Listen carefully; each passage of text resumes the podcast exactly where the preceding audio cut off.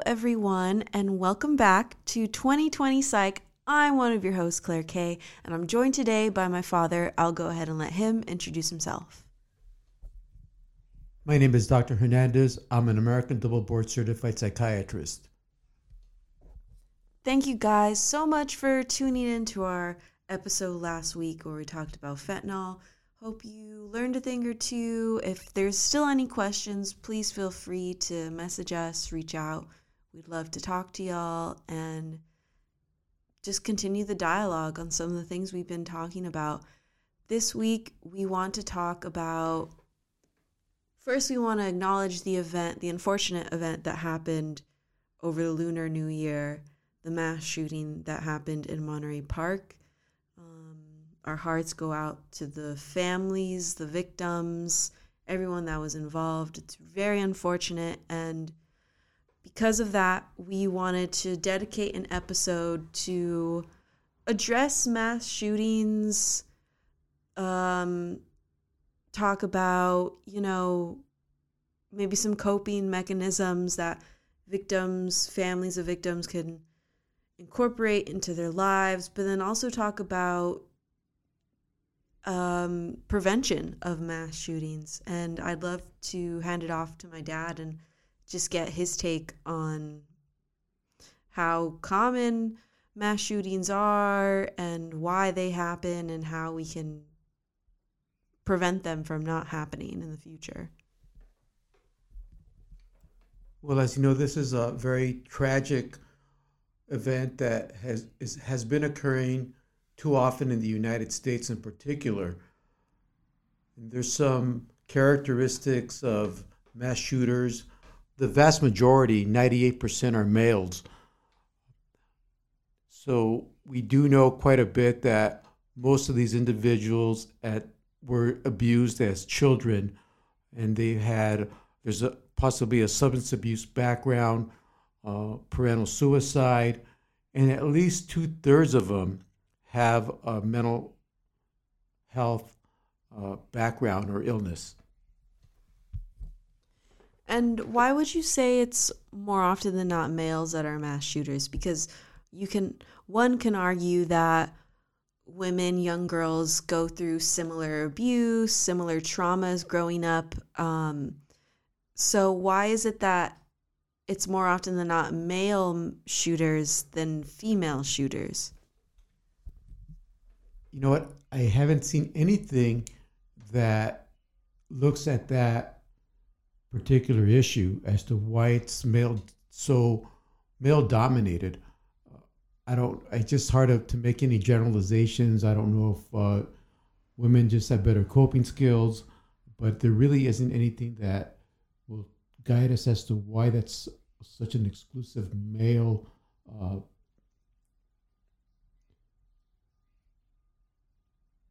crime. It's and there's no other way of putting it. I want to first talk about some coping mechanisms that victims can implement into their lives before we talk about prevention because I know that is a big part of this whole thing. But if you have experienced trauma re- related to a mass shooting, what are some resources? What are some things that you can do to help ease that pain? Well, as you know, there's a grieving process. It's hard to come to grips with why such a tragedy would occur. So it's important to reach out to bereavement groups because it's something that is going to be hard to understand, hard to cope, so it would be a good idea to reach out to bereavement counseling, uh, support groups. Those are the avenues that uh, the the victims and the or victims in the sense that uh, those that are the survivors of this have to those are the resources that are available to them. You know, I almost feel like at this point, mass shootings are so common in the US that there should almost be a dedicated national lifeline to that, Sim- similar to how there is 988. I think at this point, there's a lot of people in the US that have either been in a mass shooting or know someone that's been involved in one. And that's a scary reality to think of. Um, definitely, you know, I think it's been so normalized. I just saw something that said like there's been more mass shootings in the US this year than there have been days.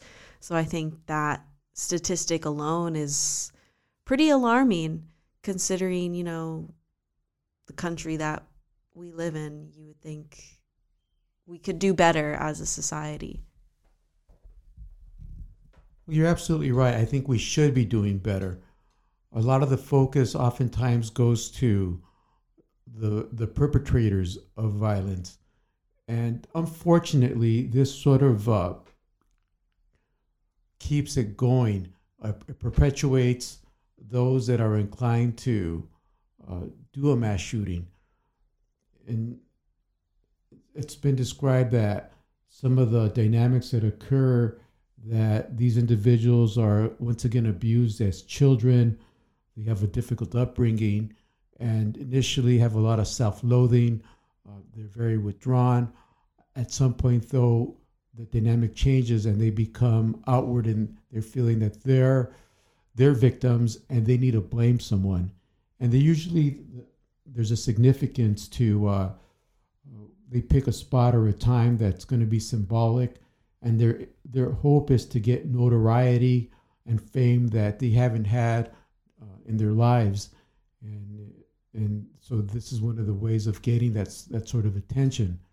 So there's a community of uh, of people that are like this, and that so they're in these dark chat rooms, and we don't want to make that a thing. So there's this organization called No Notoriety which emphasizes the victims and not the perpetrators of, of this uh, uh, of these tragedies.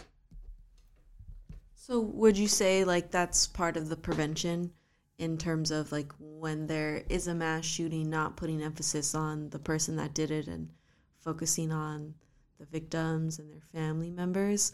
What else would help prevent scenarios like this? Because it's so common now that there there needs to be better ways to spot someone before they act on this impulse. Well, we have, I think we need to have, let common sense guide us to a certain extent.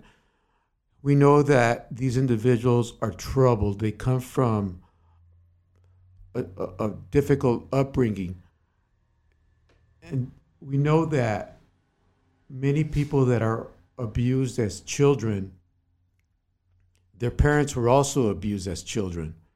And so there has to be a, this is like a, a cycle that keeps re- repeating itself. So we need to address that. We need to identify children that are, tr- that are, that have been abused, that are going through emotional distress, and we need to address the mental health needs of America's children. Because if we don't do that, they can grow up to have uh, these inclinations to kill other people. Um, so, what I think we need to do is allocate resources to identifying children that are going through difficult times.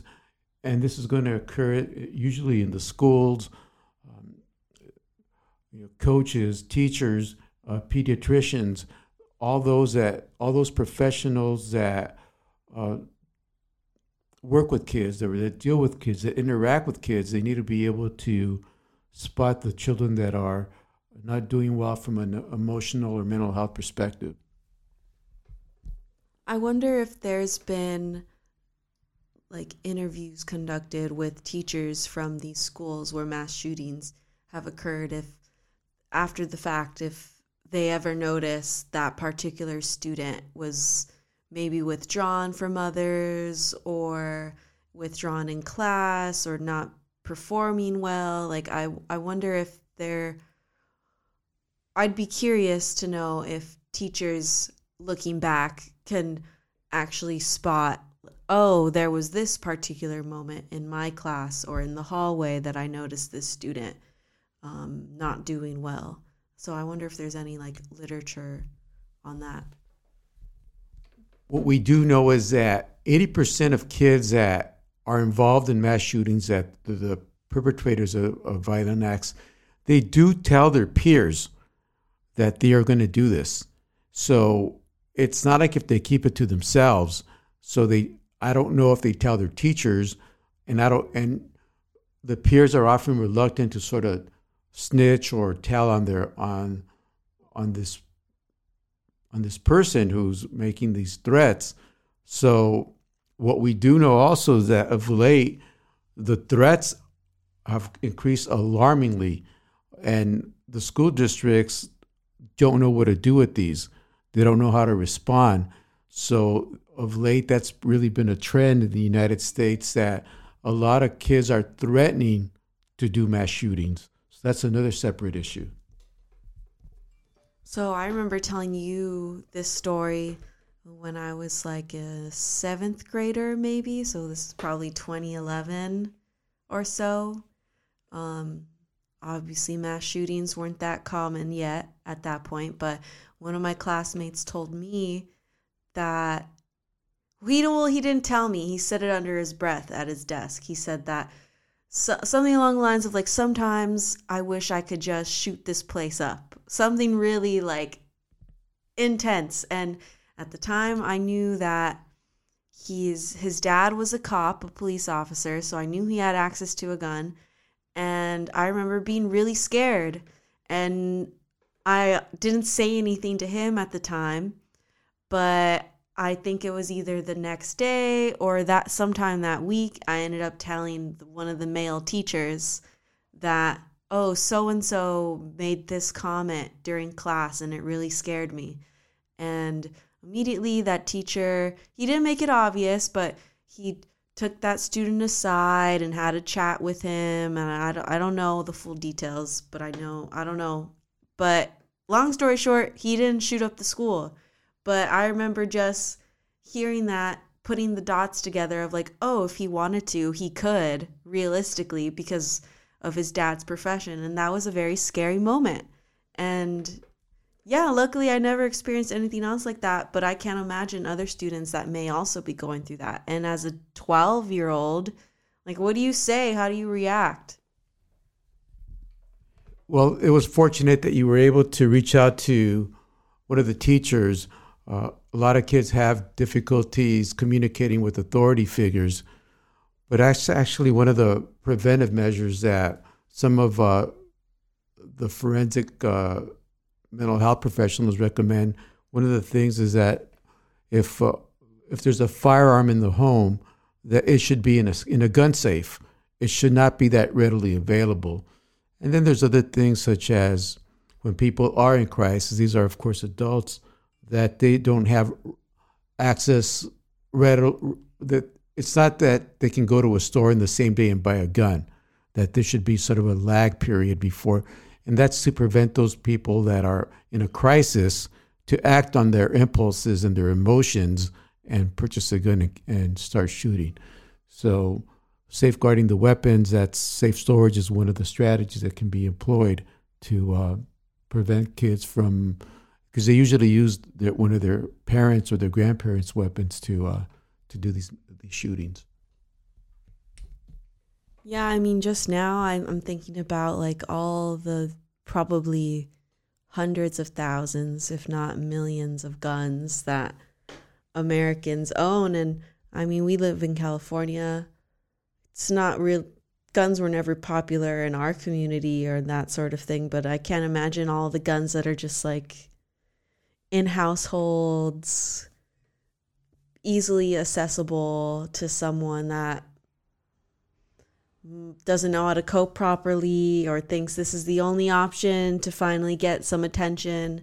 It's definitely scary. So I'm hoping that this could be the year that we finally see some gun reform, uh, stricter gun laws. Not saying that people don't own or have a right to a gun, but there definitely needs to be more stricter laws in place screening people from getting access to them.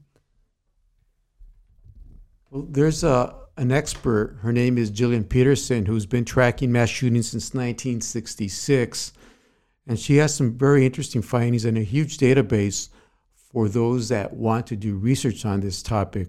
She has made that database available uh, so that people can look into it and try to come up with different strategies to prevent this. So that's one source that people that have an interest in stopping this can can readily access.